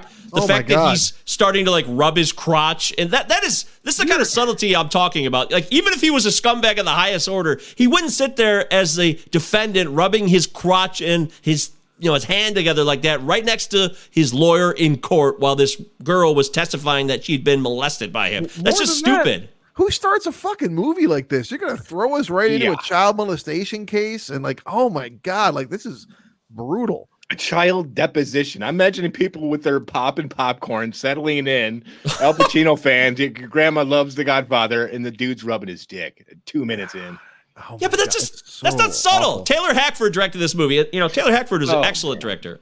He did one of my favorite movies of all time, Dolores Claiborne. But I, I think he's Oh. a really good director. But man, this is there is zero subtlety on that. And I also want to shout out or something to Chris Bauer because like Chris Bauer was a relatively newcomer in the acting field, and like back to back, he played this role as Gettys in uh in this movie, and then he was he was the machine in Eight Millimeter. He was like the, Millimeter. the he was like, the, like you know Oh. the, the end boss or whatever in eight millimeter. I'm like, dude, are, and, and and then he was like a, a, a Russian mafioso or whatever in in and flawless. So he had like Fire. this back to back uh sequence of movies where he was just playing the worst people possible. It's amazing that his career came out of that.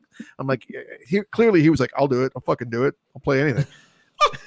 good for you, buddy. I'm glad it all worked out for him. But yeah, they throw you right into it, and I actually like that. That doesn't bother me at all. I like diving right in and being immersed in a situation. But it's odd that the movie starts so fast and then it ends up being kind of long. That's an interesting dynamic.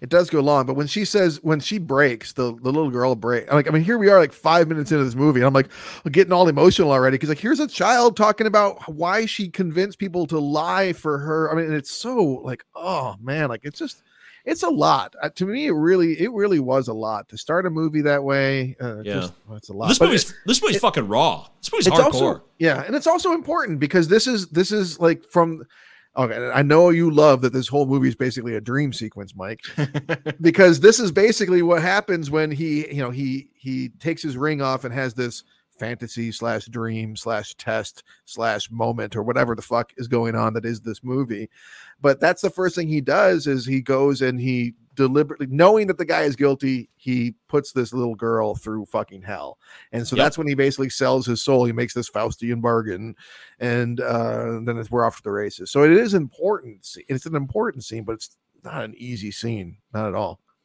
Yeah, that's fair. What this movie is so graphic in a way though. It's sexually and in every way. It doesn't pull any punches, and I want to give the movie credit for that because I think to make it seem like there's more at stake and this really is happening, this ethereal spiritual showdown between Beelzebub and God and the fight for the the title fight of the millennium's coming up, you know, and all that stuff can be really out there and just seem absurd. But the way that they they push you in this movie, I mean, with there's you know the sexual scene that Keanu does with Connie Nielsen and Charlize Theron. I know they edited it that way. That's just that's really hardcore, man. I found it like almost even for me. I'm not a prude guy. I actually thought that scene was like oh, it was almost uncomfortable for me. Like, this is this is fucked up. This guy's going between fucking this girl he likes at work and his wife, and it's just and they're cutting back and forth between both their nude bodies. It, it's fucking wild. It's a huge Warner Brothers release studio film too, and there's some Yeah. really uh questionably uh, horrific shit going on here. So it's a surprise for for 97 man. This is dude, this comes out now. It's PG-13. They're going to they're going to heavily neuter it uh, and it's going to be a completely different film. So ballsy. Yeah, ballsy. especially in my opinion, given the length of this movie and its frankly meandering nature when it comes to the plot. Uh, it- it- like you said, like I sat down after the movie was over. I'm like, what was the path we took here again? Like, do we do we need all of this with the Weaver Commission and the and the the the the, the shredding of documents? Do we need do we need all of that? Do you know? Do we need so There go. much of of the? I mean, I love Delroy Lindo, but do we need all of this goat massacre? Senator Alphonse D'Amato. Yeah. Do we need Senator Alphonse D'Amato? There is a lot of of of meat on on this that needed to be chopped off. All this stuff with with the the neighbor's wife who just keeps on popping up in this fucking movie. I'm like, why is she like? What is this character's name even, and why is she in almost every scene? Dude, I did the same thing. I sat back and I'm like, this is funny. Oh, I finally get it. High-powered defense attorneys might have uh, some similarities to evil. Uh, it, it- this this whole like the whole plot is so obvious. It's like the the only real surprise for me is how much I really still enjoy Craig T. Nelson's performance and his character. Hey, Um, mostly Cullen. because I, I Cullen. always kind of forget, even though I've seen this a million times, I always kind of forget, like, well, did, did, did he do it or didn't he do it? Part of it's the way he kind of underplays everything, Craig T. Nelson. And, and another part is just, um, it's not so obvious uh, like it is with this fucking temptation given to the lawyer. Is he going to do the right thing? And like, just the whole story for me is a little bit too on the on the nose. It gets compared to Rosemary's Baby quite a bit, justly, because it's the same story. It's a woman, it's a, mm. a- someone's wife unraveling while her husband is being tempted tempted tempted by by evil. But with that, Oh. we're not really seeing John Cassavetes' kind of journey. It's just kind of all leaking from the ceiling down on us. You, we don't we don't Mickey Mouse every single little step towards this temptation. Very I've never seen Rosemary's Baby. Yeah, I've never seen it. So I've heard of it. Uh, it's something about a devil and a baby. But That's true. this, yeah, I mean, this, you've never been fucked 40 ways from Sunday? Any either of you? So you never looked over and thought the Trojan army just fucked you? I'm just curious. But the hand up Mona Lisa's skirt. Since I That's right. Never let tax. him see it coming. Uh, this. There's so many things to talk about in this movie, but the way this movie spends a lot of time in the courtroom. If you're talking about cutting things, Travis, maybe some of that needs to go because uh, actually, what the guy said in one of those reviews earlier about this being you know two different movies with like you got the law and then you've got this spiritual showdown and you've also got a husband and a wife having their trials and tribulations. They seem so connected. And one of my biggest pet peeves and you guys know this is character motivation does it make sense when characters do things? And in this movie as you, a point you just made a few minutes ago travis about meandering and shit and all now this is happening. How do we get here? A lot of characters do things that don't make sense to what they originally were shown to be just because it has to go that way though for the script. Like like kevin and Mary Ann they're so in love and they're so connected.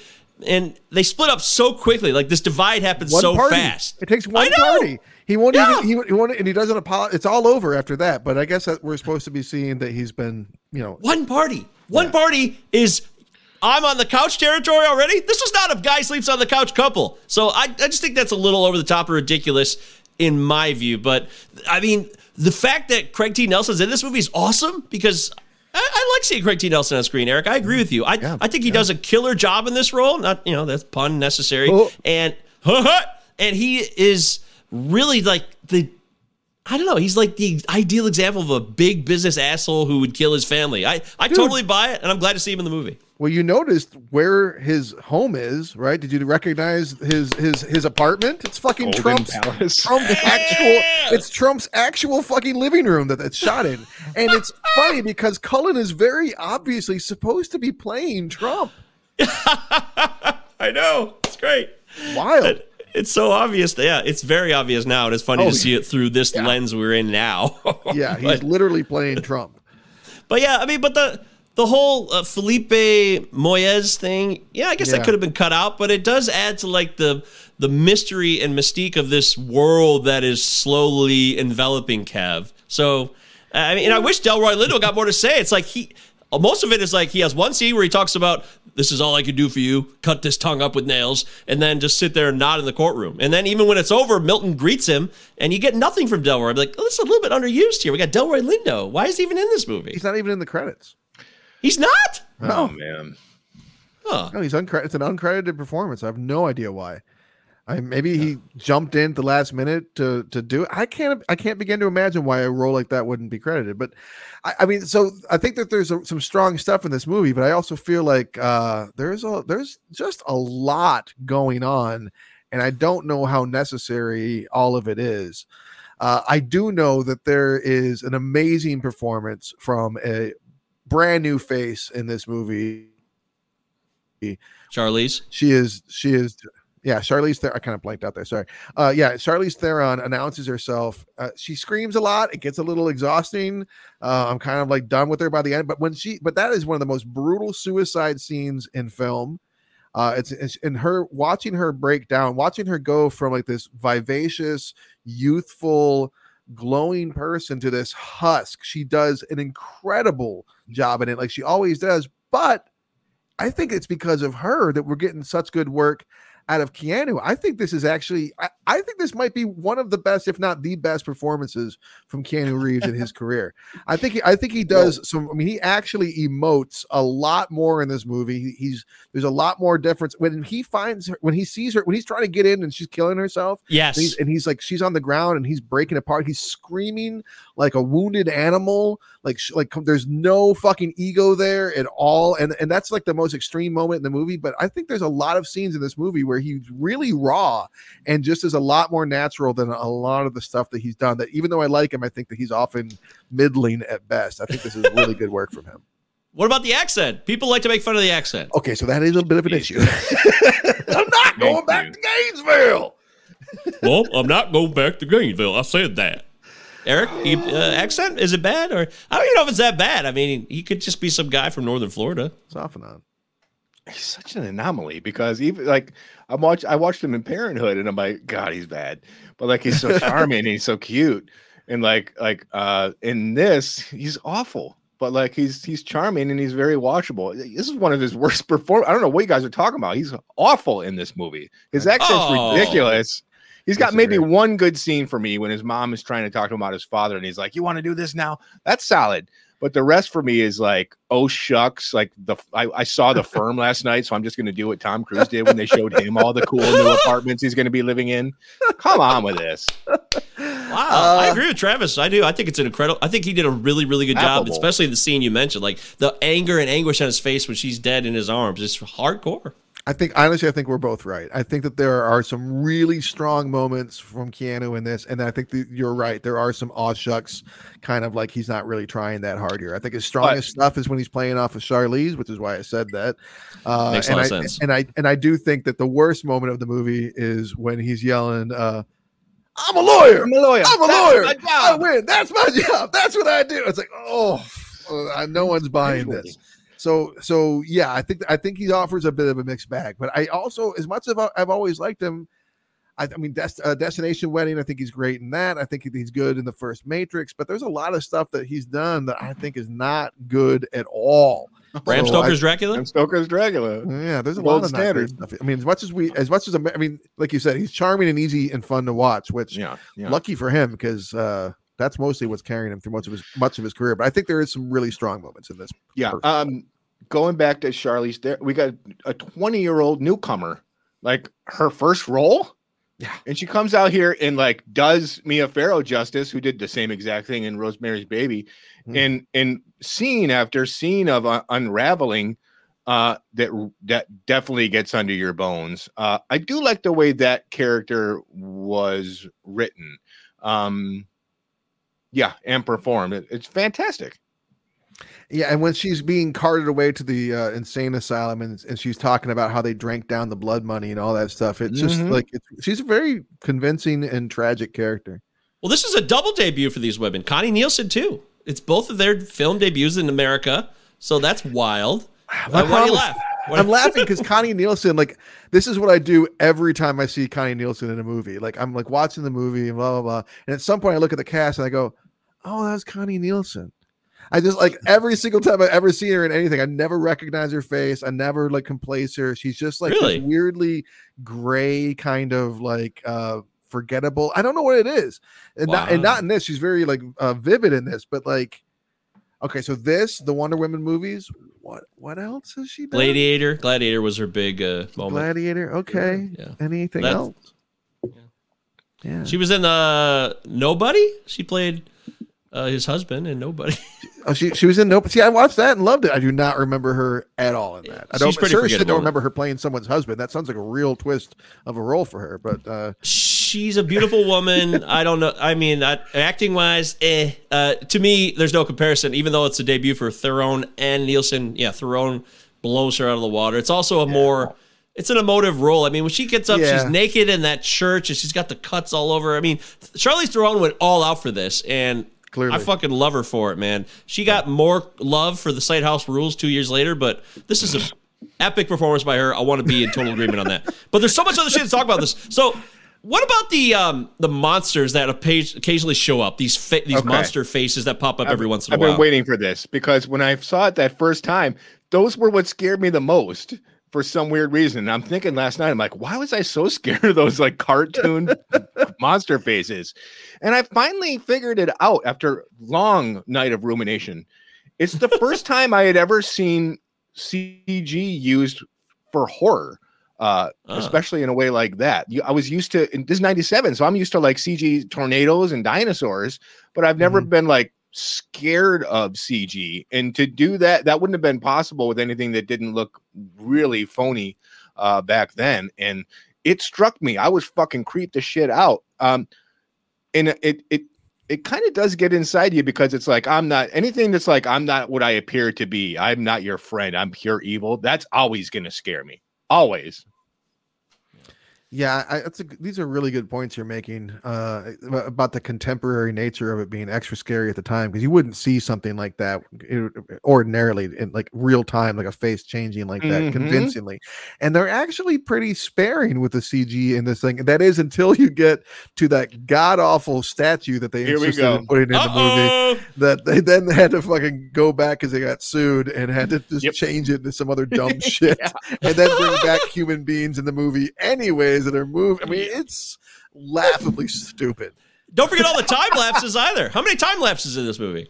Oh god. And look what you can do with the camera. Every night to day or day to night is a time lapse. It seems like a bit much. Minor detail, not as big you're deal. right. But it- well, it's New York. Can you tell if it's New York or if it's not a No! time-lapse, a segue Oh, I- between I- scenes?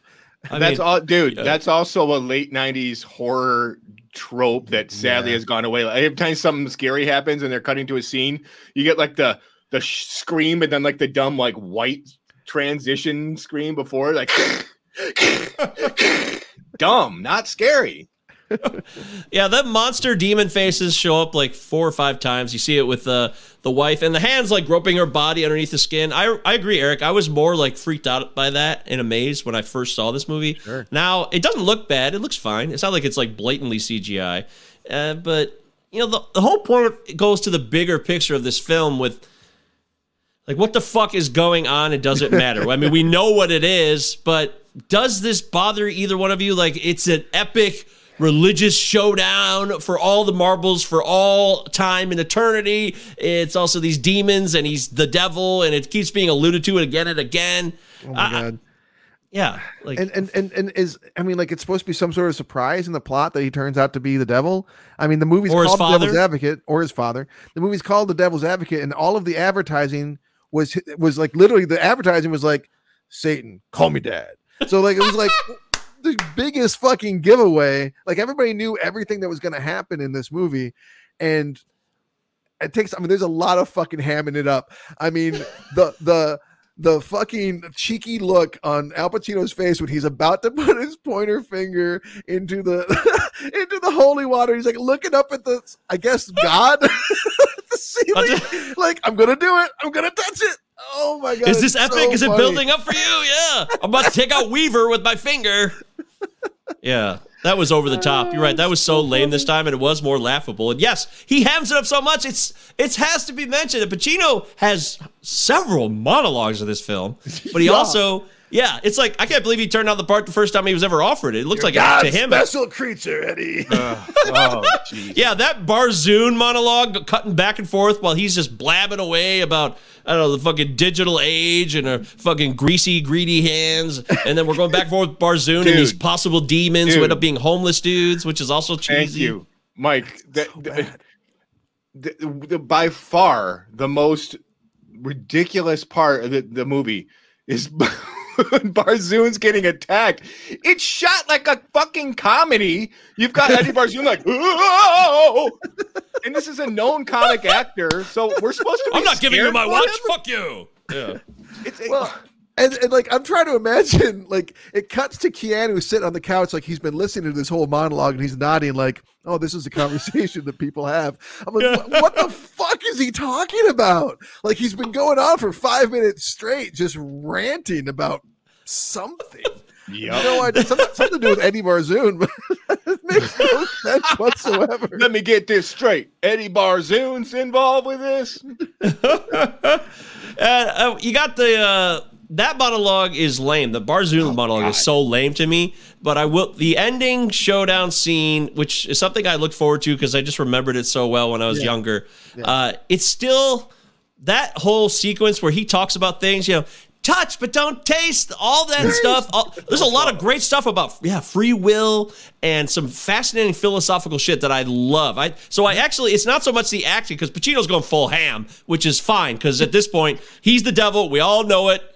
Kevin knows it. It's time to fuck the sister so this spawn, the Antichrist, can be created. But it's actually the words in between all the bullshit with the statues and the moving people on the wall. It's the words that I still really dug. I loved what he had to say. He makes he's the devil, but he makes a lot of really great points. He's he, right. He, the, the- he and he also is right about everything he says to Kevin about the choices that Kevin has made. That he abandoned his Yes. wife. Thank That- you for that- saying that. that- Yes. I mean, there's like there's so much that that like one of the things I really liked about the movie, actually watching this time that I'm not sure I ever appreciated before, is how much is like supposedly set in motion by the devil, but it seems like these are well, it's like free will is the central plot here or the central theme.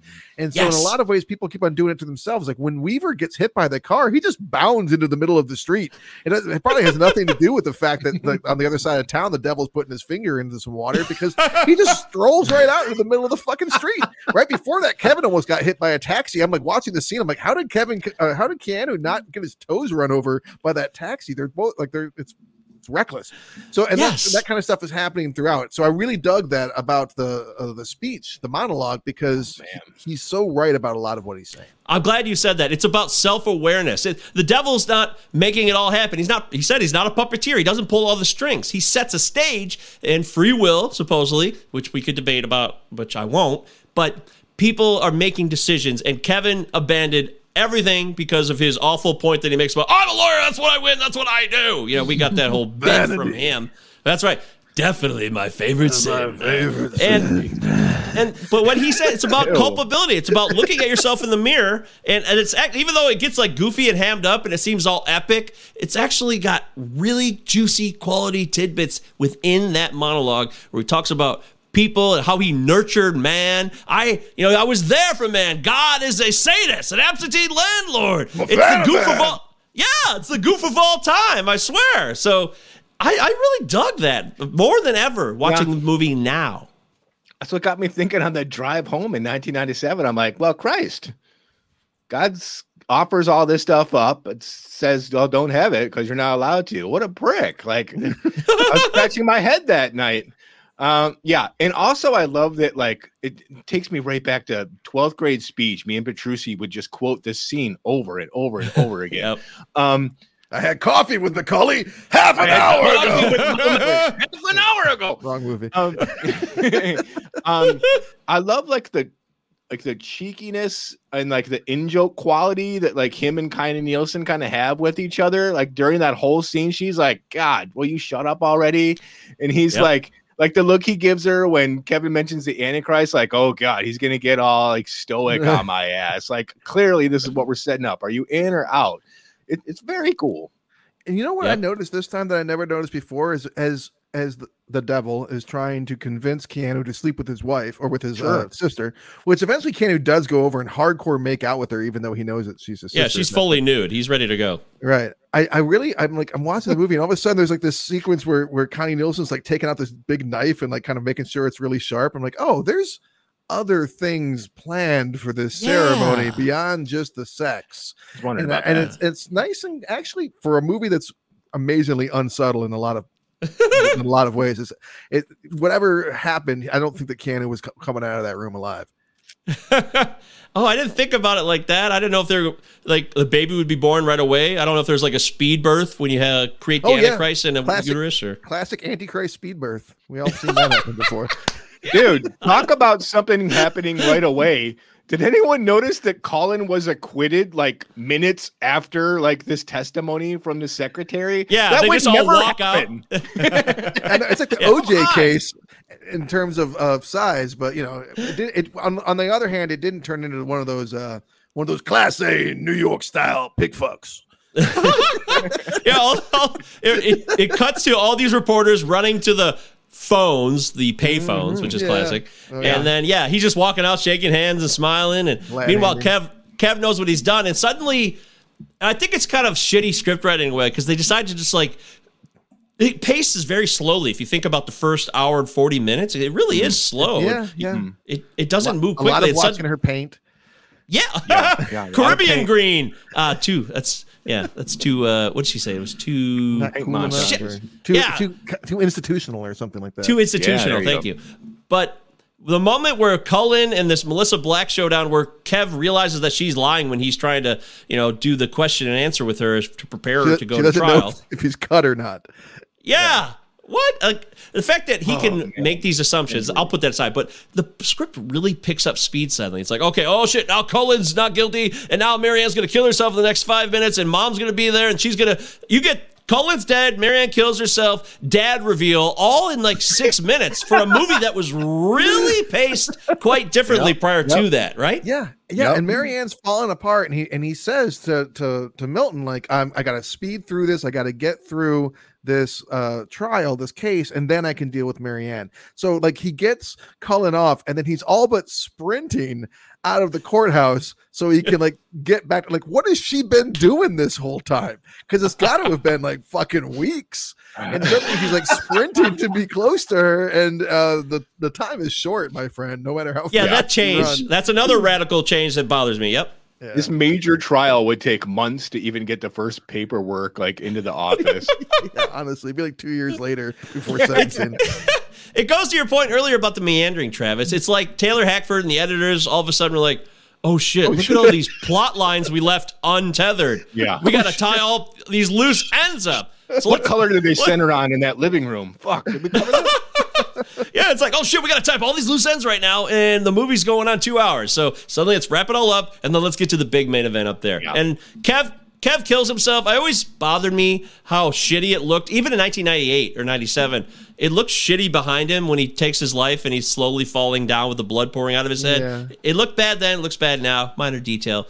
But then it goes back to the beginning. And now he makes the right call, but no, because the devil still knows how to get in there. And I love that ending. I, I'm a big fan of that ending. I want to give them credit for that. The fact that I love it because he is there again in a different tact, even though Kev did the right thing and said, I'm not representing this guy and I might get disbarred. But then he gets suckered in again real quickly by the ego because they want to do a story in 60 minutes on Kevin. I dig that ending. I'm a fan of that. Vanity is my favorite sin. All right, so so two points real quick. Uh, one, I, I agree that I like the way it turns out that yeah, he's he's found another hook in. He's gonna try and like you know the celebrity angle instead.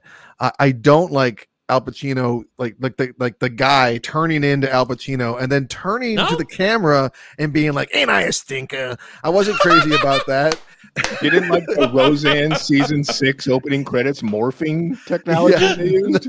yeah, I didn't care for for any of that, and I also thought to myself, like, I thought you'd have a bigger problem with this movie since you hate dream sequences so much. Because what are the fucking rules here?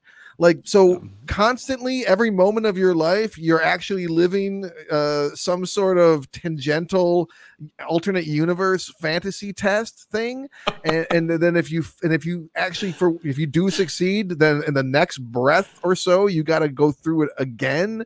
And so if he wins, if the devil wins, then doesn't that mean it's happening in this tangential thing that isn't really happening? It doesn't like I'm, I'm like I, I it doesn't compute. It doesn't bother me oddly enough. And yeah, I don't see. I, I don't see it as a dream sequence, even though it is. It, it all ends up just being like a fantasy. But is it? I don't know because I see it from a supernatural aspect where these ethereal leaders of the spiritual world are in control and can make these things happen. That's the only reason they like they push they suckered me into it enough. They they got it within my bones and my mind enough. And maybe it's because I've I knew this movie when I was younger and I just bought into it then, but I never thought about it being an, an annoying aspect, the dream aspect of his view or when life changes and suddenly he goes back to the bathroom to start over. Everything that happens could happen for some reason because they set the rules this way, even though you said the rules make no fucking sense. I agree with that. So really I'm contradicting myself. It, it just mm, you it doesn't bother me, but it like the movie itself, it's confusing as hell and it doesn't really make sense the more you start to analyze it.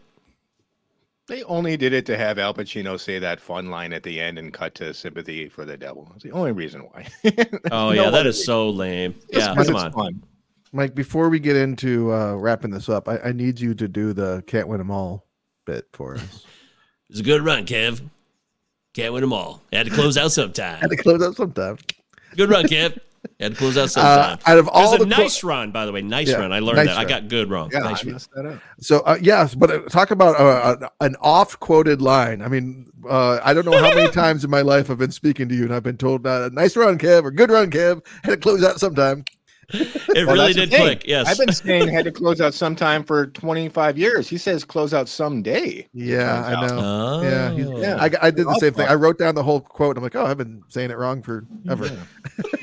I hate to, I hate to open this can of worms in this late in the show, but I do want to go back to the main event speech one time because I I really liked how he was talking about using uh, lawyers and the law uh, as Yeah. a means to The new priesthood. uh, emit evil here in this modern world. I think there's a lot there they could have gotten into more. Made sense. No, I, I totally bought it and I have no issue with it. we should mention that this is based on a book. Andrew Neiderman. Uh, he Oh. wrote he wrote a sequel or a prequel or something, and tried to Oh. get this made into a TV show uh, in like 2012 or 2014. Which I could kind of see that uh, in some ways. Maybe this would be well suited to unpack some of that stuff with the the law. Uh, and maybe the meandering aspect of it would have worked. I don't know. Um, I maybe would have watched it. It sounds like something like Freddy's Nightmares or like the Friday the Thirteenth series, where it's you have a, a kind of a, a a ploy, but it's with it's it, it's with how other different characters interact with that. Like, I, I'm interested in like the hotel manager being tempted by the devil, or like the, the deli manager, like the lawyer aspect of this is my least favorite part. I'm like, yeah, clearly these fucking lawyers are scumbags, but like tempt a, a, a deli manager, I, I'm interested. With is the deli Oh. manager his his son? Because that's the whole thing, right? He's trying to get all of his kids to fuck. Which that's a plot twist. Yeah, well, it would be. I got to give credit to Pam too. She is just awful, and that actress Chilling. does a great job of playing awful Pam. She's so sweet looking in a sense, but she is chillingly cold as fuck. I also love that party when like everyone's an immoral fuck bag and like everyone has like this moment where they're able to like you, you get the, the the sense that they're just completely depraved and and and soulless. Uh, I also think to myself, I'm trying to imagine Pam like packing up to go to the insane asylum to visit uh, Mary Ann. I'm like, I'm like, why is she there? She wouldn't be there for this. I know, right? Like there always has to be a, a caretaker from the firm in everyone's personal life. You're right. That'd be stupid. Like, Pa- is she handling all the other wives and husbands and the kids? Is she driving kids to school and shit in the morning? Doesn't she have things to do? Isn't she like a CFO or something? I also that's so you start saying that, then I start to think about okay, so who's really connected in this law firm? Like who is part of the devil's brood and who isn't? Who's working there unassuming, not knowing that they work mm, for the devil, or is everyone mm-hmm. connected, or is it just certain people like Pam and Eddie mm. Barzoon doesn't seem to know he works for the devil, but he's been bailed out. You know, he had a coke habit, he got divorced, all that shit. So yeah, you're right. He doesn't seem to know. He doesn't Yeah. really seem to know who he's fucking with, or else he wouldn't be like, "Well, I'm going to talk to the Warren Report or whatever." The- Right. The Yeah. the Weaver the Weaver Commission, who's also mm-hmm. a, a single person, but that, that person's not a congressman. What Yeah, the he- fuck are you even talking about? A commission named after a person would be after a congressman or a senator. Like, what are you? it's, It's Once this he guy- dies, the the civil case is service, over. guy- the civil service fucking guy has his own commission. yeah, could you imagine? You imagine Earl Warren of the Warren Commission, the Warren Report. He's the guy on the streets. He does every interview. He goes and finds Running every around. detail possible. Yeah, that, you're right. That is fucking hilarious. That's a great call. Uh, oh my god, I feel like I talked this movie forever, but we are almost hour and a half in. Any other final thoughts we haven't covered, guys, in this film? Oh man, I think I hit all my main points. Uh, music wise, Yeah. anybody love the score? Doesn't really remember. I don't remember Yeah. anything related to music in this Not movie. mem- It's like Memorable. t- TV series score. Nothing there. How about uh, the the set design? I mean, there's so many like giant like industrial look, like especially the office building. Like it's so fucking 90s. Did you see the Yeah. lights over that main conference room desk board? Those lights, it was huge. It was so grandiose. I was like, I hit Leanne up next to me. I'm like, look at those lights. Are those real? Where do you find that? This place is bizarre, and this is a 25 year old movie. So, Yeah, it's weird. But yeah, It is uh, weird. I think I've made all my points. Eric, you covered I'm everything. Ready, I'm ready to wrap this up. Okay, then. Well, if you're ready, why don't you start us off, Eric? Dude, I've seen it a million times and I was very curious, even worried about bringing it to the show. Um there's a lot of fun stuff here, man. Uh, but it also tries to get very serious and very theological and in your head. And in some ways it does. Um, but for me, I turned it off last night and I was like, oh, I was, I was, I was kind of glad it was over. I was exhausted. I- And I think I even said out loud, that was fucking stupid. I can't lie. I can't lie. I think I said out loud that was fucking stupid. So I do have to say, in that respect, that it didn't hold up for me. I can't tell if it's just because I was like, yeah, I've seen that before. Why bother going back to it? Or if it was just because the silly performance by Keanu Reeves, in my opinion, was not there for me, or that it was just a complete rehash of a lot of other better movies I, from the 70s and when it comes to um, um, Satanism are concerned. But yeah, man, I, I I was let down by it this time, dude. Doesn't hold up? No, it doesn't hold up, in my opinion. I had fun back in the day, and the main event is I have some laughs, but at the end of the day, I'm like, come on, this is dumb. Wow. Uh, wait, look.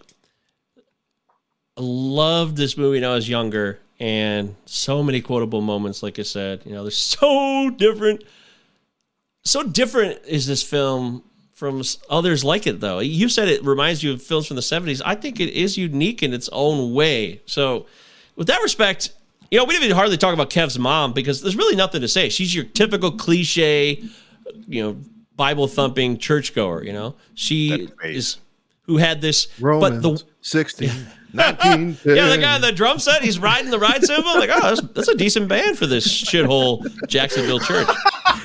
But, uh, and oddly enough, though, the way she describes how she met Milton and fucked him really made a lot of sense to me. So there's moments where the movie looks like it's letting you down or it feels that way, but it starts to redeem itself. The, she was 16. She loved Christ. They were there for a Christ retreat. And this guy knows the Bible inside and out. He does. He's the devil. It made all the sense of the world. So it's little things like that where it redeems itself for me.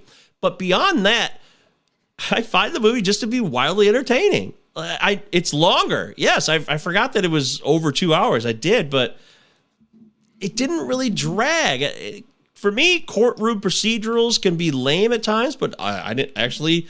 I like the fact that when he's defending Cullen, he goes with this tact about what a piece of shit he is, but it puts him in a different place. Uh, That's cool too. So there's little things like that add up. And then when you put it all aside, for me, in the end, it is just so entertaining to watch Pacino every moment he is on screen in this movie. I don't care if he's hamming it up or he's being as acting as actor could be. He also repeats a line from Scent of a Woman. I'm just Yep. getting warmed I'm up. just, I'm just getting warmed up. He says it really smoothly this time. Right. Yeah, he takes it at a different approach. Oh, I'm just getting warmed up.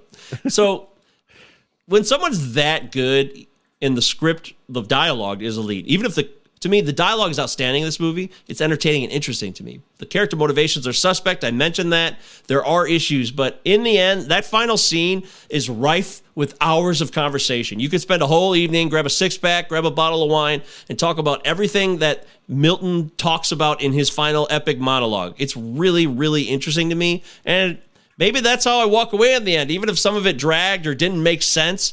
Once the movie ends, I was like, wow, that was fascinating. And I think it holds up. I still think The Devil's Advocate holds up to this day. Wow, it's on me then.